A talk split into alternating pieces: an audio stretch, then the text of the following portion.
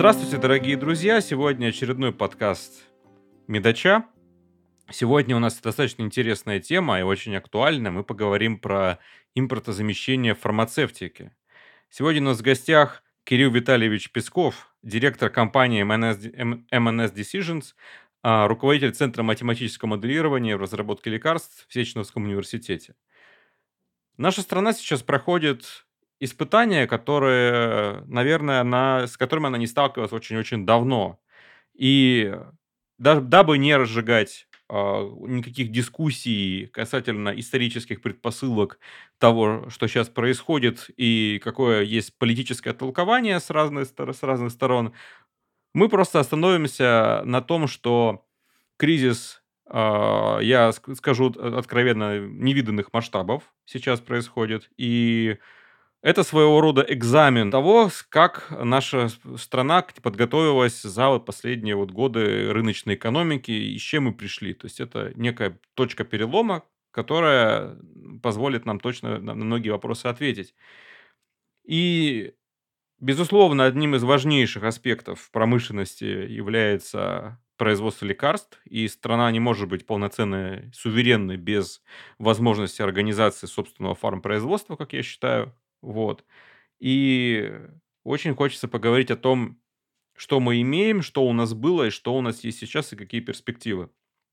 Вот мой первый вопрос такой, это давайте попробуем немножко поговорить о последних 30 годах и что было с российской фармпромышленностью последние 30 лет, с того момента, как распался Советский Союз.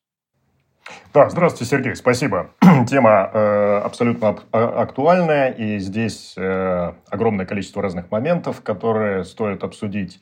Но если брать этот исторический контекст, надо отметить, что, честно сказать, я не знаю, почему так было, но в Советском Союзе фармпроизводство определенное было, но именно с точки зрения разработки новых лекарств, оригинальных, оно было не очень хорошо развито. Это надо тоже отметить. И даже основные фармкомпании, которые держали, скажем так, рынок Советского Союза, они базировались в странах Восточной Европы. И, собственно, с этим багажом наша страна пришла в 90-е, когда было очень тяжелое время, все еще больше разваливалось. То есть, по сути, и тут надо отдать должное нашей существующей фарминдустрии уже сейчас, где-то начиная с начала 2000-х фармпроизводство было в нашей стране создано практически с нуля. И это, на самом деле, действительно серьезный результат, потому что, сами понимаете, это очень-очень непросто. Не имея базы, не имея даже в чем-то научной школы, это все воссоздать. Но тут сразу надо сказать, что рынок, который существовал у нас в стране ранее, он для наших отечественных фармкомпаний оставил только нишу создания дженериков. Поэтому наши фармкомпании, хоть и научились это очень хорошо делать к нашему времени, к 20-м годам, уже 21 века, но каких-то собственных оригинальных разработок у них их по-прежнему можно сосчитать по пальцам. Напомню, оригинальные разработки, инновационные, это то, что разрабатывается зачастую с нуля в болезнях, где может даже и не быть каких-то стандартов лечения. То есть, это абсолютно что-то новое, уникальное. Это всегда сложнейшая научная задача, и под нее должна быть соответствующая и база техническая, и научная школа. И если с технической базой за счет дженериков, тут надо отметить, что многое созданное есть, то с научной школой тут достаточно очевидные проблемы. А вообще в Советском Союзе проводили ли классические доклинические исследования с введением лекарственных препаратов, производства и так далее? То есть я сам участвовал в доклинических исследованиях, мало того, вероятно, я еще буду участвовать, вероятно, я буду участвовать еще в рамках своих проектов научных, и я не скажу, что я, конечно, у меня экспертное мнение, но я примерно представляю, как проходит путь лекарства от перспективной молекулы до выхода на рынок. А было ли что-то подобное в Советском Союзе? Как там у нас обстояли дела? У нас же там все-таки не было рынка никакого. Нет. Да, безусловно. Были отдельные научные школы и с приклиникой. Ну, достаточно упомянуть, например, Институт фармакологии имени Закусова. Была школа и клинической фармакологии, причем их даже было несколько, строго говоря. То есть отдельно это, опять же, у нас всегда была сильная школа вакцинологии, то есть в разработке вакцин. Это было всегда. И в... Ну, это правда, и, собственно, поэтому Спутник-то так и сделали. Безусловно, да. То есть, как бы... И до этого Институт Чумакова, да, естественно. Угу. Да, то есть, это все было, но не было, знаете, вот такой вот индустрии. То есть, было много разрозненных каких-то элементов, из которых, собственно... можно было создать какую-то разработку, особенно если приспичит, если там что-нибудь там случится, вот, мобилизовать и сделать. Собственно, на самом деле, то же самое мы видим и сейчас. То есть, как бы, отдельные научные группы есть, и в разных совершенно и регионах, и институтах. А вот единый, вот то, что сейчас, знаете, любят называть научно-технологическая вертикаль. Вот этой вот научно-технологической вертикали, чтобы были команды, которые могут сделать все от А до Я, причем вот по рельсам, как работают глобальные фармацевтические компании, которые являются, скажем так, ключевыми законодателями МОД в разработке, вот такого нет. Но да, когда приспичит, можно найти что-то тут, что-то там. И в итоге такие истории, как «Спутник», который есть реальный успех, они возможны. То есть, с этим никто не спорит. Понятно, да. Ну, собственно, у меня вообще сложилось по поводу впечатления от советской науки. Естественно, у нее было огромное количество положительных вещей. Я не являюсь, знаете, таким человеком, который надо вот это вот забыть все и так далее. Это, конечно, абсолютно все неправильно. Но вот у меня вот сложилось впечатление, что в плане вот советской вот медицинской науки она вот была хорошо заточена на войну. Вот, реально. И, соответственно, и разработка фармацевтических препаратов, она вот была вот зачастую связана с тем, не как скорее населению помочь, что, естественно, и тоже делалось, а вот скорее как обезвредить химический агент, который недружественный Запад будет распылять. Вот. Ну и подобное. Ну, я говорю, я вот не знаю, так... возможно, я не прав, но у меня такое впечатление просто сложилось. Не знаю, я вот настолько... Я вообще сам биолог по образованию, поэтому я как-то там больше биологию знаю. Вот фармакология, да, она была, но ее вот... Почему-то она не была заточена на создание именно новых оригинальных лекарств. Вот. И на самом деле, даже если вы посмотрите на, вот, допустим, программы учебные, которые существуют в наших университетах по курсу базовой клинической фармакологии, то есть они больше заточены на то, что называется частная фармакология. Это то, что сколько стоит и как, вот, собственно, с точки зрения здравоохранения там, этим управлять. Вот. А для разработки лекарств нужна как бы другая составляющая клинической фармакологии. Вам нужны фундаментальные знания о том, как вещество взаимодействует с нашим телом, фармакокинетика, и, собственно, как оно влияет, фармакодинамика. То есть, и вот эти вот основы, фундаментальные основы фармакокинетики, фармакодинамики, вот у нас им не такое уделяется внимание, как каким-то другим аспектам. А я повторюсь, это ключевое. Это база для и доклиники, и для особенно начальной клиники, первых, вторых фаз. Собственно, это вот основа вот этой научно-технологической вертикали, которая должна у вас быть, когда вы делаете новые лекарства. Ну, хорошо. У нас закончился Советский Союз в 1991 году. Началась совсем другая эпоха. И... я на самом деле обратил внимание, что у нас достаточно много крупных фармкомпаний. То есть у нас есть тот же Биокад, у нас есть Фармстандарт, Р-Фарм, Северная Звезда и еще много кого. Но вот это такие крупные. Если мы говорим про компании по типу Биокада, но у них вполне себе полный цикл производства, и они и сами организуют доклинику, и делают работы и так далее. Ну, например, просто я не сильно этим занимался... изучением, например, портфелей их лекарственных средств, но из того, что я вижу, вот подобный подход вполне себе похож на настоящую такую фармкомпанию. Ну, я имею в виду настоящую не в плане того, что они чего-то там недостойны, а в плане того, что абсолютно такой же подход будет у кого-нибудь Pfizer или AstraZeneca и так далее, других этих известных титанов.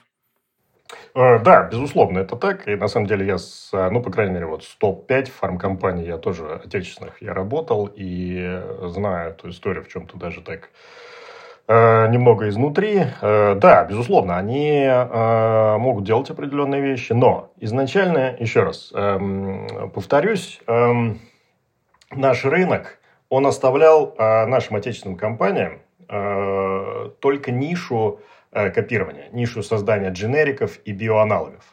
В силу этого их научно-производственная, научно-технологическая часть, она тоже была заточена под дженерики и биоаналоги. А чтобы создать дженерик и биоаналог, это, понимаете, это больше дело техники, нежели науки. Совсем другая история создания оригинальных лекарств, где, повторюсь, у вас вообще может не быть даже стандартов в тех или иных нозологиях. У вас, вы можете разрабатывать просто там, принципиально новую молекулу, которая вот, обладает абсолютно новым механизмом. Это сложнейшая научная задача. Вот. И поэтому, да. И вот, собственно, такой вот был интересный рынок, что вот все, что копируется, это наша фармкомпания. Все, что новое, мы будем покупать у глобальных компаний, то есть, считать, на Западе. Ну и вот, собственно, как бы, что тогда спрашивать с наших отечественных фармкомпаний, если как бы, им такая роль доводилась? Вот. Ну, знаете, это вообще, мне кажется, касается вообще абсолютно всего, что 90% было в Российской Федерации. Мало того, это было заявлено одним из отцов-основателей нашего нового государства Егором Гайдаром, который сказал, зачем нам микропроцессоры, когда у нас есть нефть. Примерно, я не помню точно цитату, но логика понятна. И, я как понимаю, в форме она вот идеально была реализована. Это абсолютно так. И, ну, опять же, я еще раз хочу подчеркнуть. Надо отдать должное нашим фармкомпаниям. Они создали себя сами с нуля. И что касается разработки дженериков и биоаналогов, это очень высокий уровень. Ну, по крайней мере, у топ, там, я не знаю, 5-10 наших фармкомпаний, вот, это на самом деле тоже достойно уважения. И вот происходит событие 24 февраля, начинаются военные действия, потом вслед за этим начинаются экономические санкции со стороны противоборствующего блока стран, и мы попадаем в ситуацию, когда, несмотря, конечно, на заявления многих фармкомпаний, что медицина, она вне политики, мы все равно будем поставлять лекарства, я вот начинаю замечать, что многого уже бывает недостаточно, в любом случае какие-то партнерства заканчиваются, и вот у нас получается ситуация, когда я позволю привести такую аналогию с биологией, да, что вот есть некий доминирующий класс существ, да, на планете, да, и они занимают все экологические ниши, а потом происходит нечто, и они вдруг отходят, их нет больше. И получается, что другие существа, которые ранее не могли, возможно, себя реализовать, открывается большая ниша, и, которую надо заполнить. Вот. И я как понимаю, у наших фармкомпаний, несмотря на весь этот апокалиптичный сценарий с возможным там, переходом в глобальный мировой конфликт, и неизвестно, какие там дальше будут развилки, в целом для них это неплохой исторический шанс, потому что иначе бы такой ситуации бы просто не возникло. Правильно я понимаю? Ну, в какой-то степени, да. То есть, а в какой степени, если не секрет? Ну, опять же, как бы, чтобы, скажем так, успешно копировать лекарства, они это умеют делать, очень умеют, и умеют делать хорошо. Вот. То есть, сейчас, например, вот, ну, даже не сейчас, а, собственно, еще сразу после всех событий, государство сформировало госзаказ на производство 189 дженериков, то есть потенциальные лекарства, которые не производятся у нас на территории. Правительство распределило это между фармкомпаниями, чтобы, ну вот, так скажем, первичные нужды наших пациентов обеспечить. Вот. Это, конечно, безумные цифры, то есть 189 дженериков, это очень много. И разработка дженериков – это тоже отдельный там топик. Есть разные способы, как оптимизировать разработку дженериков, но все равно для большего количества молекул вам придется проводить исследование биоэквивалентности, и оно даже не одно. Вот. И это тоже инвестиции, это время, это ресурсы всевозможные. Вот. Но, вот смотрите, сейчас у них есть этот госзаказ, они его закрывают, ресурсы, опять же, ограничены. Надо как-то повышать эффективность своего труда, производительности, своей как научно-технологической, так, собственно, и производственной.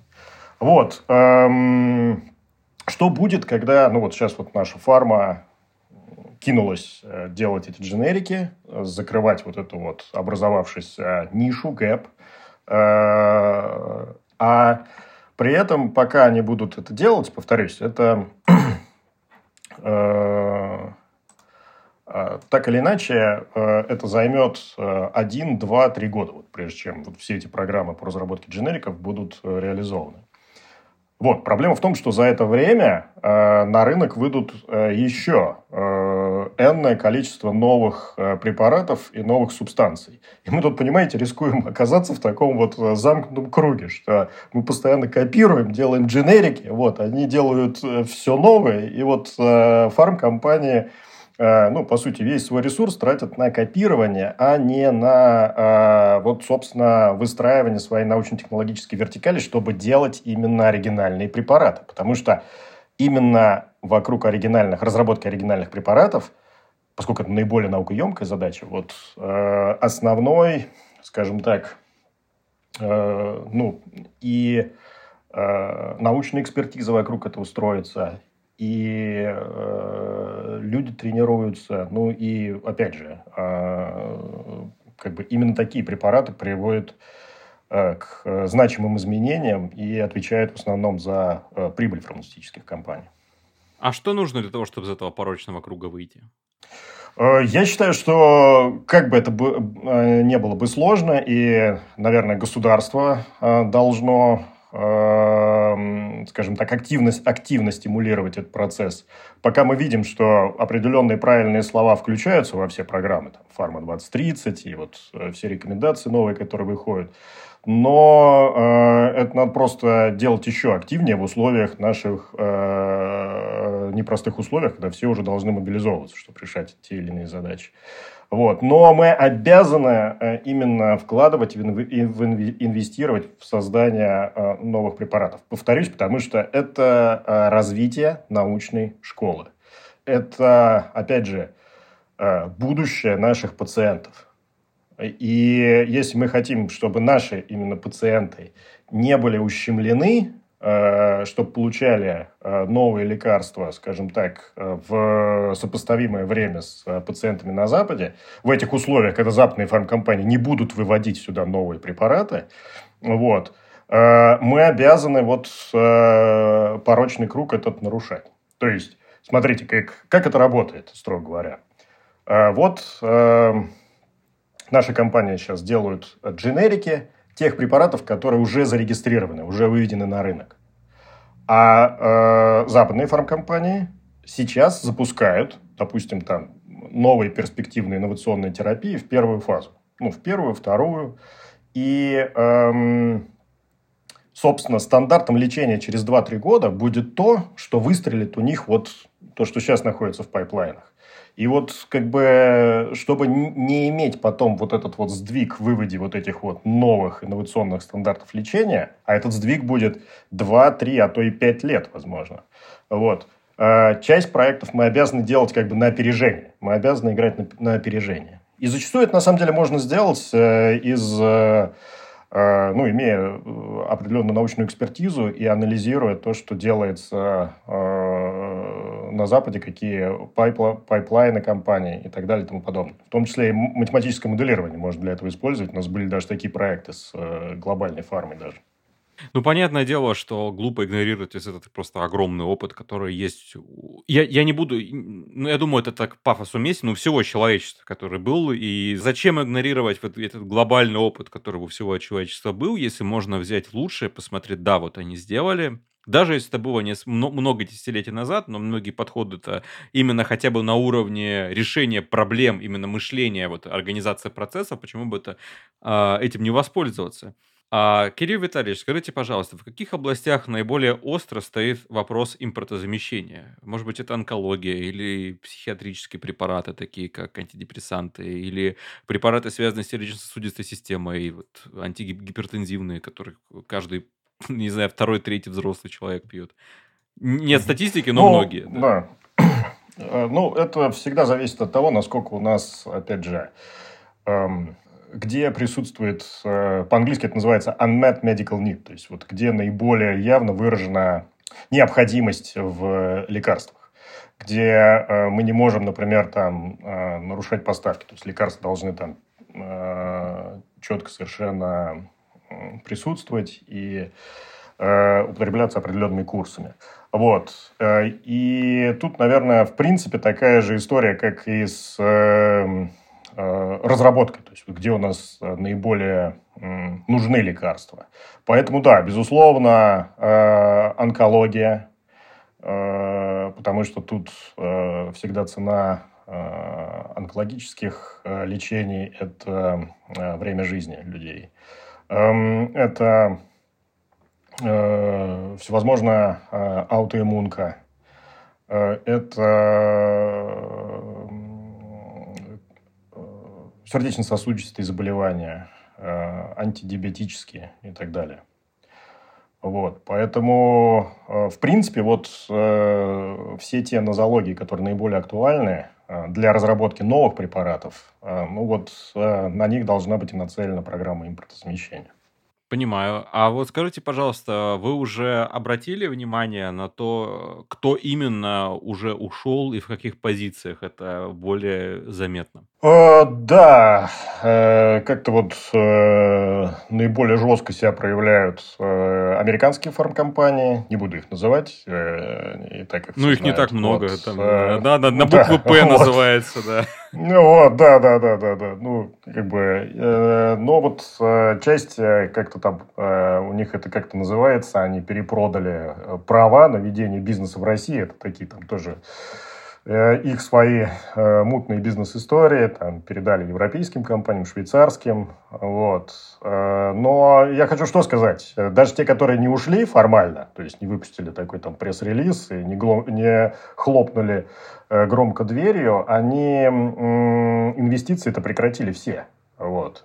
А под инвестициями что понимается? Ладно, там они прекратили всякую промоцию и маркетинг. Это, конечно, печально для врачей, но пациенты, наверное, без этого могут справиться. Но они все прекратили участие российских пациентов в клинических исследованиях. То есть, энроллмента нет больше. Оригинальных препаратов. Да, вообще. То есть, он встал. Вот.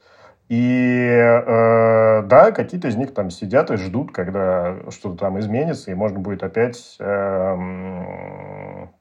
скажем так, восстановить этот процесс. Потому что с точки зрения участия в клинических исследованиях, на самом деле, очень много и центров хорошего качества, не уступающих ни американским, ни европейским. И в многих клинических исследованиях у глобальных фармкомпаний количество российских пациентов доходило там, до 20-30% даже. Вот. То есть для них это, на самом деле, очень серьезная проблема тоже. Но у них нет выбора. У вас из вашей выборки... фармацевтическая отрасль официально не под санкциями. Это уже чисто политические решения.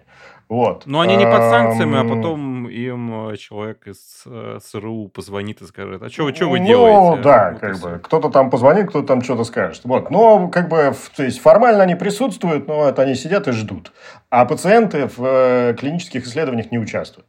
А у нас, собственно, по нашему закону, если у вас не участвуют в клинических исследованиях второй-третьей фазы, третьей, ключевых, российские пациенты, то лекарство не может регистрироваться в России.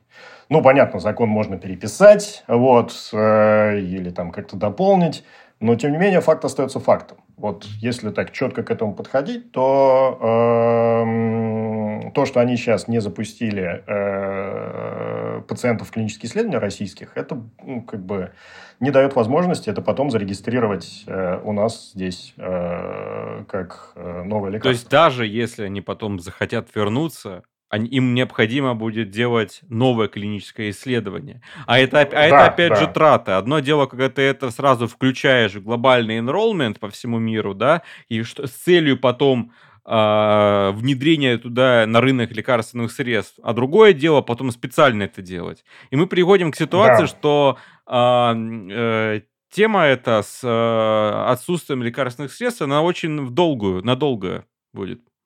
Она очень надолго, просто из-за этих экономических проблем. То есть это все становится просто убыточно. Даже если завтра вообще все до единой санкции будут сняты, фармкомпания не будет тратить лишний $1 миллиард на то, чтобы просто выйти на этот рынок. Как бы не факт, что она отобьет его завтра. Вот и все.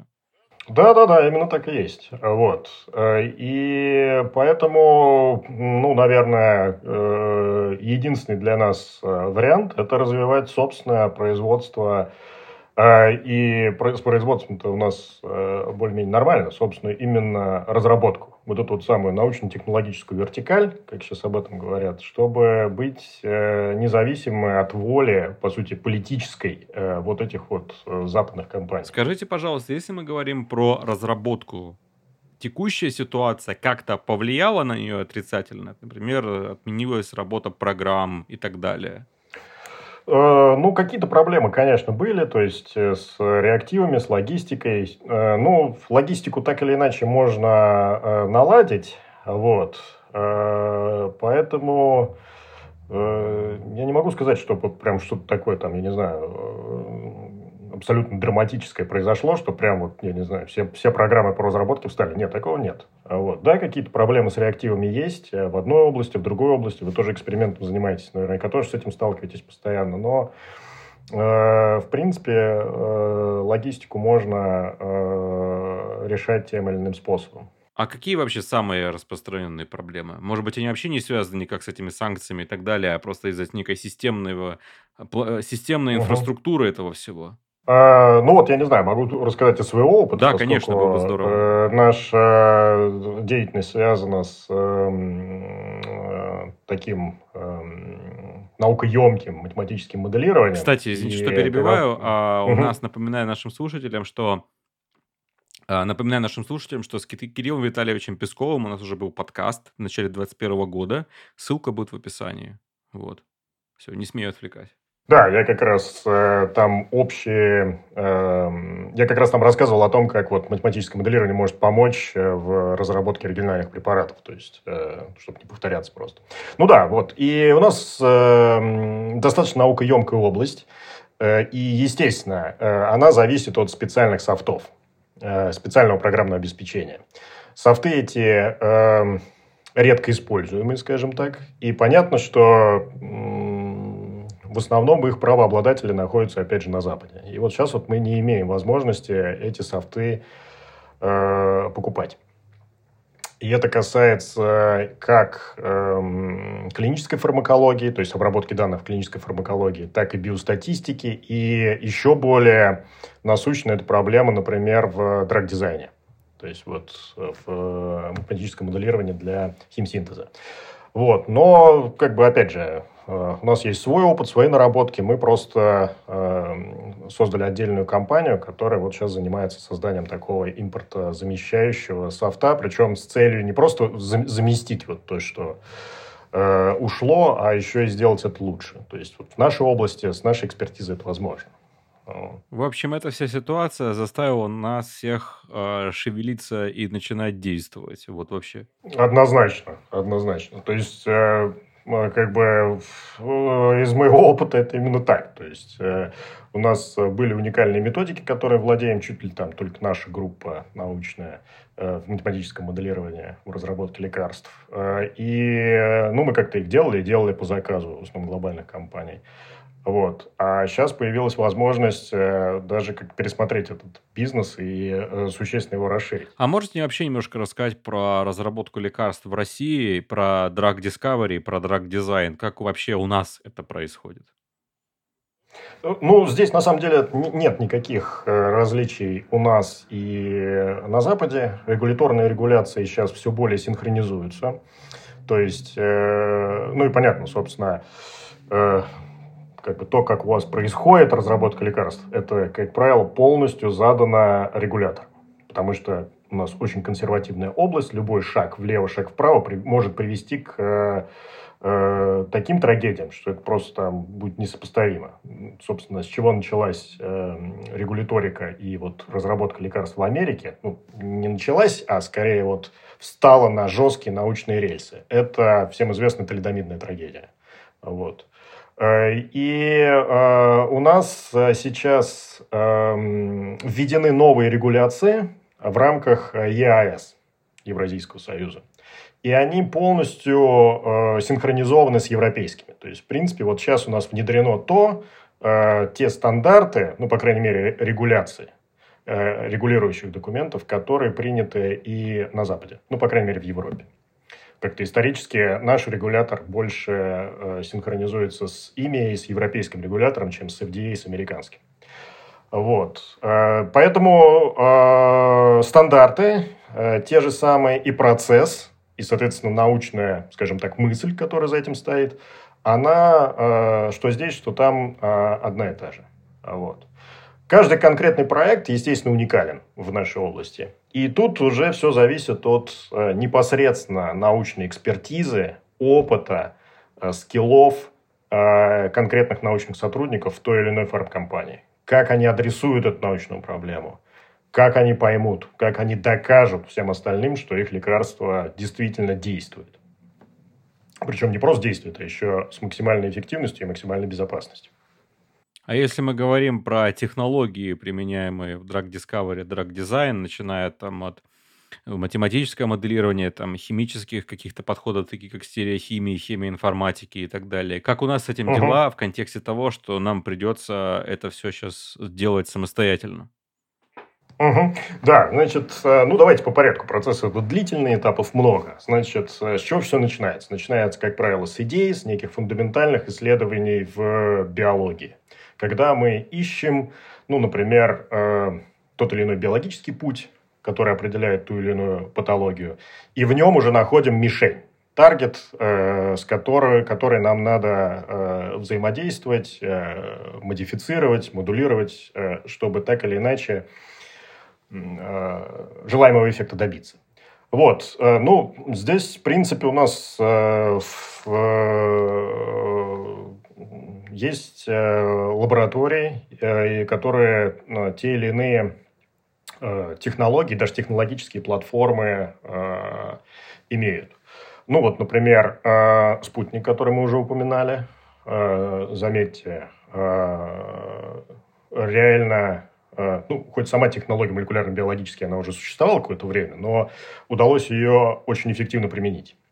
Потому что, опять же, была научная группа, которая занималась разработкой аналогичных вакцин уже несколько лет. То есть, на пустом месте такие вещи не делаются. Вот, то есть, такие примеры есть. Например, у наших фармкомпаний тоже есть определенные успехи. Биокад мы с вами упоминали. У них реализована платформа по разработке генетических терапий, то есть это когда мы вносим определенные модификации в клетки, вот, и даже как результат этого определенные проекты уже находятся в клиническом тестировании, например, от дистрофии, вот это вот известный кейс. Вот. Но опять же, это, понимаете, это технологическая платформа. То есть, как бы один раз ее поставив, дальше они могут ее масштабировать, то есть, как бы разветвлять вот на всевозможные разные проекты, таргеты, где такая технологическая платформа работает. По малым молекулам, то есть химсинтез, опять же, у нас есть эти технологии, хотя бы по факту того, что наши фармкомпании умеют грамотно делать дженерики и делать химсинтез нужным образом. Вот. Вот что у нас нет, мы недавно проводили как раз такой срез исследования, это у нас, по крайней мере, я не знаю вот таких проектов ни в академии, ни среди наших фармкомпаний. Это разработка, например, По-английски это называется antibody drug conjugates. По-русски это, по-моему, называется химерные антитела. То есть это условно разработка моноклональных антител, да? Или нет? Нет, это более хитрая технология. Это технология таргетной доставки. Drug delivery, я понял. Да. Моноклональные антитела у нас тоже есть, хотя вот тут тоже есть одна тонкость. Вот сейчас вот, ну, поскольку мы очень сильно вовлечены, наша группа, в работу с западными фармкомпаниями, там сейчас уже, ну, вот сейчас все как-то сфокусировались уже на следующем поколении антител, как, например, биспецифичные антитела, даже триспецифичные антитела. То есть, это антитела, которые, например, могут связаться с двумя мишенями. Вот. У нас таких проектов... я не думаю, что это сложно молекулярно-биологически поставить, вот такую технологическую платформу. Но среди наших фармкомпаний я знаю буквально единичные проекты такие. Ну, как бы в глобальных фармкомпаниях, наоборот, только вот этим сейчас занимаются. У этого есть серьезное фармакологическое и биологическое обоснование. Вот. Но вот то, что я говорю, вот эти ADC, это таргетная доставка. То есть, это у вас, когда есть антитело, допустим, специфичное к опухолевому антигену, тому или иному.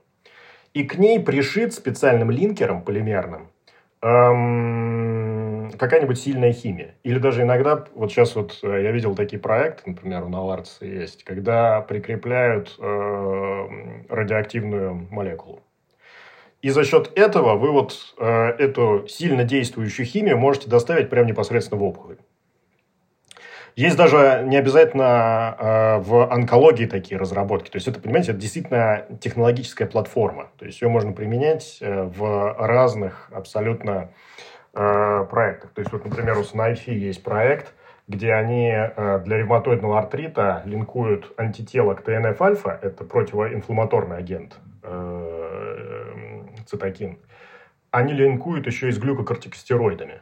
Вот. Вот, такой конъюгат доставляется сразу таргетно, ну, соответственно, где у вас больше всего ТНФ, то есть в сайт воспаления. Да, и я вот сейчас подумал, вот, допустим, у нас есть какой-то препарат, который душит конкретный сигнальный путь, и он вообще-то хорошо помогает уничтожить опухоль. Проблема в том, что сигнальный путь этот много где используется. И чтобы не убивать пациента, мы можем сделать линкер, который будет отправлять это к местам скопления опухолевых клеток.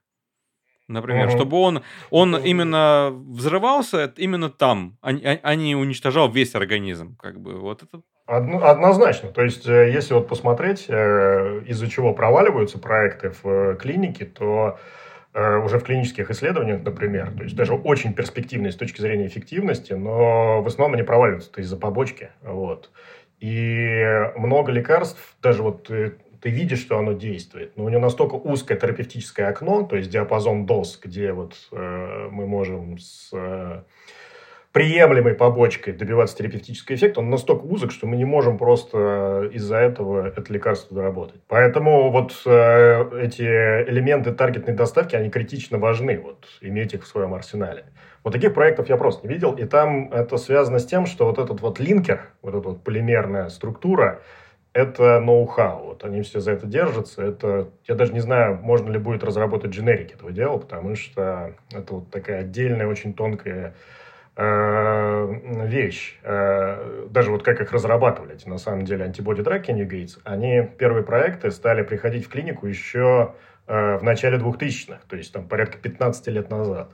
И они все проваливались из-за неоптимального линкера. И вот фармкомпаниям, по сути, методом перебора через множество негативных клинических уже исследований, вот 15 лет потребовалось, чтобы эту технологию довести уже вот до такой созревшей истории.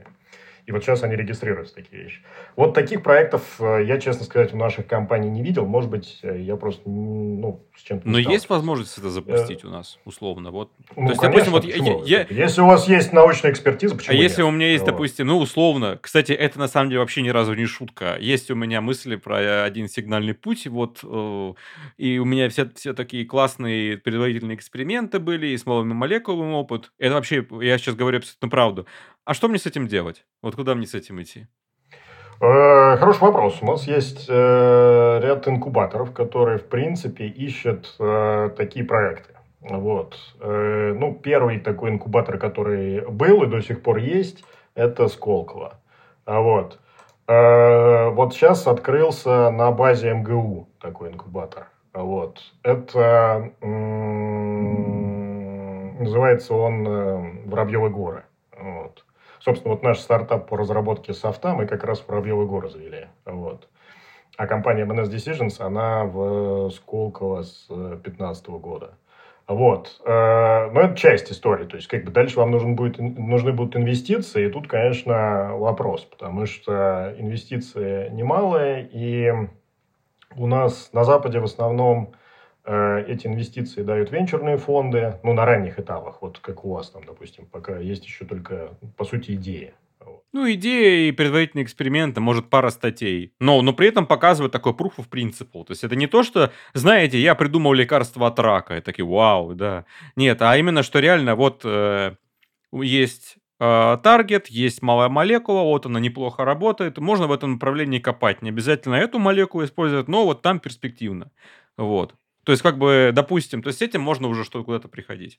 Ну, да, вот. А дальше вопрос нахождения инвестора, кто вот даст вам этот первичный уровень финансирования. И, конечно, венчурные фонды у нас совсем недоразвиты, тем более сейчас в этих условиях они как-то пытаются приспособиться, как-то изменить свою парадигму, но, по-моему, это пока еще все, скажем так...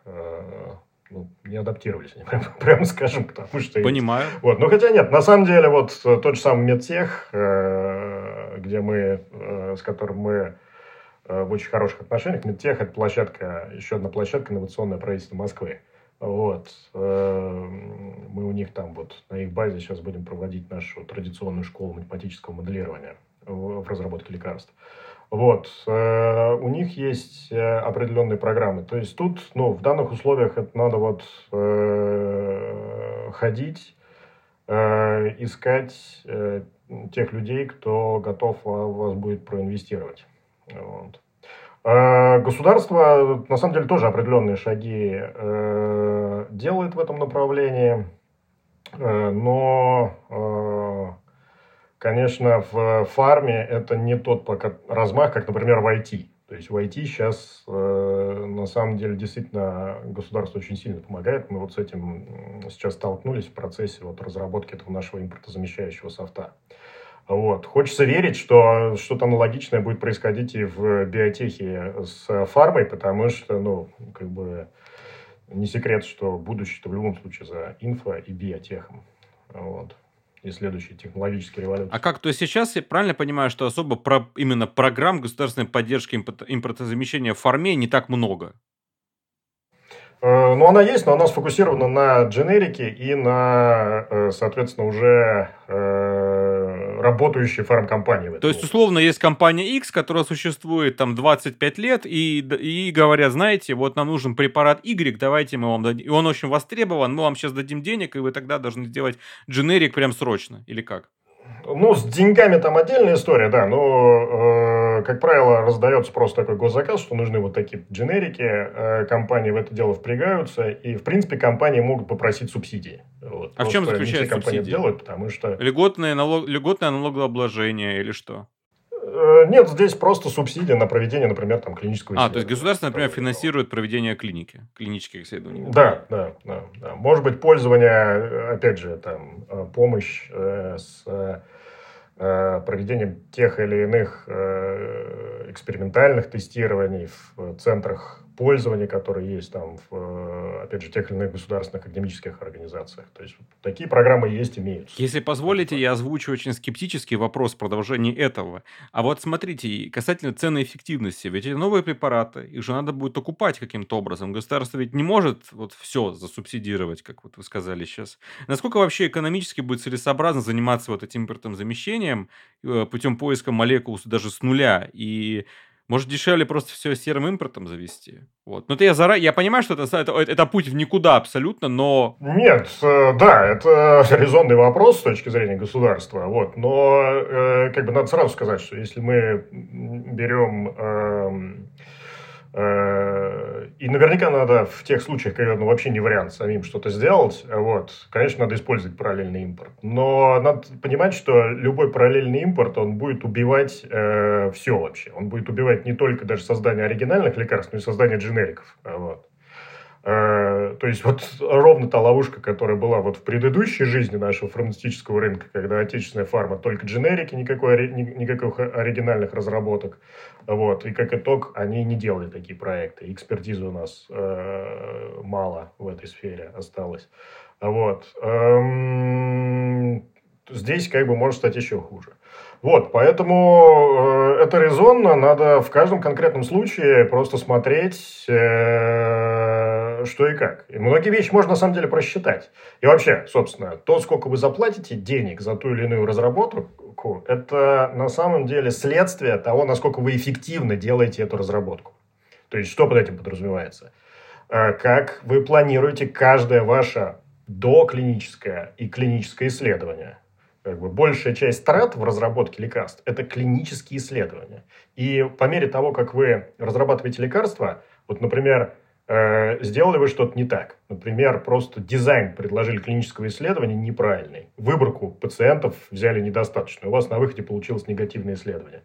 Значит, вам надо будет повторить исследование. И это вот все закладывается в то общее количество денег, которое вы потратите на этот проект. Соответственно, чем вы четче будете делать вот это вот принятие решений научно-технологических на каждом этапе разработки, тем, в принципе, эффективнее вы будете работать. То есть, ну, как бы на Западе есть такая поговорка у американцев, они это любят. There is no free lunch. Не бывает бесплатных обедов. Точно так же и здесь. Если у вас более жесткие условия с точки зрения ресурсов, там, временных инвестиций, пациентов и так далее, и вы, тем не менее, хотите делать какой-то продукт, значит, вам надо быть более эффективным. Ваша производительность должна быть лучше. Вот. Поэтому, опять же, в зависимости от того, какую науку вы будете закладывать вот в эту вашу научно-технологическую вертикаль, насколько более качественную, вот настолько это эффективно будет. Ну вот, например, опять же, на примере математического моделирования. То есть в определенных нозологиях, сферах это устоявшийся стандарт. То есть, в принципе, там тот же самый FDA, EMEA, зарубежные регуляторы, они принимают результаты моделирования как, в принципе, взамен реальных клинических исследований. Вы никогда не замените полностью все ваши клинические исследования в проекте моделями, но определенные, вспомогательные вы можете заменить это раз. Два, вы ваши, скажем так, ключевые клинические исследования можете провести с более оптимальным дизайном, например, на меньшей выборке, а это как бы меньшая стоимость клинического исследования. Вот, поэтому, ну вот, например, используйте эти методы, вот у вас будет однозначно более эффективно. И, в принципе, такие вещи даже можно просчитать заранее, скажем так, до старта клинической программы или там преклинической программы. Вот, например, такие проекты у нас были у нашего департамента, когда я еще достаточно давно, 8 лет назад, работал в департаменте математического моделирования компании Novartis. Вот такие вещи мы внутри нашего департамента для нашей R&D-организации делаем. То есть, как бы, это можно делать. Это не какая-то там... это сложно, это хитрая экспертиза, но это можно делать. Сейчас появляется очень много перспективных технологий в области, в том числе, фармпроизводства. Моя любимая – это ГМО-дрожжи и ГМО-бактерии для производства определенных субстанций. Вот. И из того, что я вижу, потенциально это может существенно удешевить производство. Может быть, как раз нам имеет смысл даже в такой рискованный биотех уходить, потому что это позволит получить преимущество как раз тогда, когда это особенно нужно. Да, я считаю вообще, все, что, скажем так, научно обосновано, вот, везде, где присутствует четкая научная база, все это должно использоваться и внедряться. Чем эффективнее мы будем это внедрять, тем больше у нас шансов будет, опять же, повторюсь, быть более эффективными в нашей деятельности. Вот. И в этом плане, кстати, тоже хотелось бы больше, скажем так, фидбэка, ответа от государства, потому что с точки зрения внедрения определенных там технологий, аналитики данных, математического моделирования, все это запаздывает и идет очень тяжело. То есть в нашем регуляторе добиться, чтобы они, например, начали принимать математические модели, как это делает FDA и EMEA, что уже является как бы стандартом там, понимаете, разработки. Это прям целая история. Вот. Они вроде бы как открыто это делать, но насколько они при этом будут использовать это для принятия решения, насколько у них это будет внедрено, это вот вопрос открытый. Но в целом, я повторюсь, как бы все, что нас может сделать более эффективными, и при этом... если мы не будем терять там, в той же самой доказательной базе там, действия наших лекарственных средств. В принципе, что есть разработка лекарственных средств, вы обязаны доказать, что ваше лекарство работает на популяции максимально приближенной к реальной. Вот все, что мы будем делать для этого более лучшим образом, это надо использовать. Это не только биотехнологические штуки, но, например, вот тренд на Западе есть сейчас. Это не только на Западе. В Китае, кстати, тоже не пытаются это делать. Использование данных реальной медицинской практики. То есть, это вот данных из, не знаю, из регистров пациентов, из всех больниц. Вот этой вот тонны этой медицинской статистики, которую никто не анализирует и не использует. Вот. А ее можно использовать для определенных решений.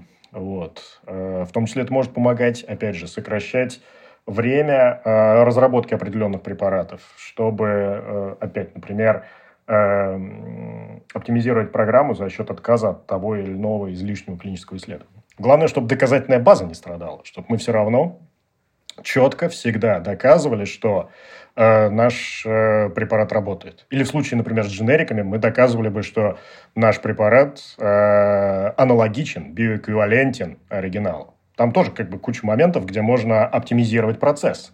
Вот, например, в принципе, даже проводить виртуальные исследования биоэквивалентности. Это тоже достаточно такая активно развивающаяся область, которую, например, используют в FDA.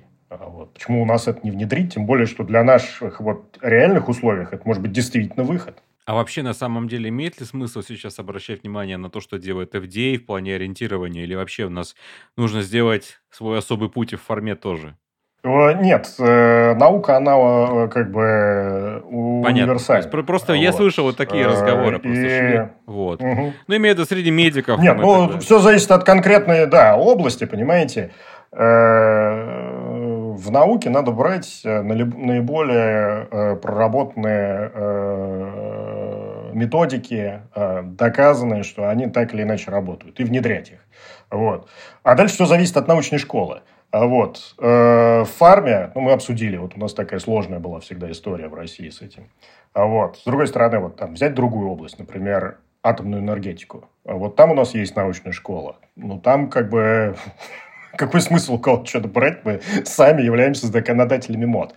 А в разработке лекарств FDA по-прежнему является законодателем, и это надо учитывать. Просто знаете почему? Потому что в FDA собрано огромное количество научной экспертизы. Там департамент клинической фармакологии составляет 150 научных сотрудников. Причем я как бы с ними вот во многих проектах пересекался. Это... Действительно, люди с уникальной научной экспертизой. Вот. Поэтому то, что они внедряют, это не на пустом месте делается. И это надо смотреть, следить. И то, что актуально для нас, как можно быстрее внедрять. Окей. Наверное, будем уже завершать. Ваш прогноз в целом оптимистичный? Из того, что вы видите? Мы не берем в расчет то, что сейчас будет планетарная катастрофа и так далее. Да. Давайте думать, быть позитивно настроенными. Да? Как известно, да, русская поговорка «Живы будем, не помрем». Вот. Да. Я думаю, что надо идти своим путем. Но не в том, что изобретать постоянные велосипеды. Это не нужно. Это нас как раз будет вгонять все в больше и больше хаос. Нет, надо смотреть спокойно, отслеживать те методики научные, методологические, технологические, которые позволяют делать лекарства новые или уже существующие, дженерики, биоаналоги, более эффективно и внедрять их. И как бы то, что здесь у нас в России много талантливых людей в разных областях, это тоже факт. Поэтому как бы надо его использовать. У нас наконец-то появилась возможность в чем-то даже это делать. Потому что, повторюсь, на предыдущей редакции, назовем это так, отечественного фармацевтического рынка ниши для отечественных компаний создавать новые лекарства практически не существовало в силу конфигурации этого рынка.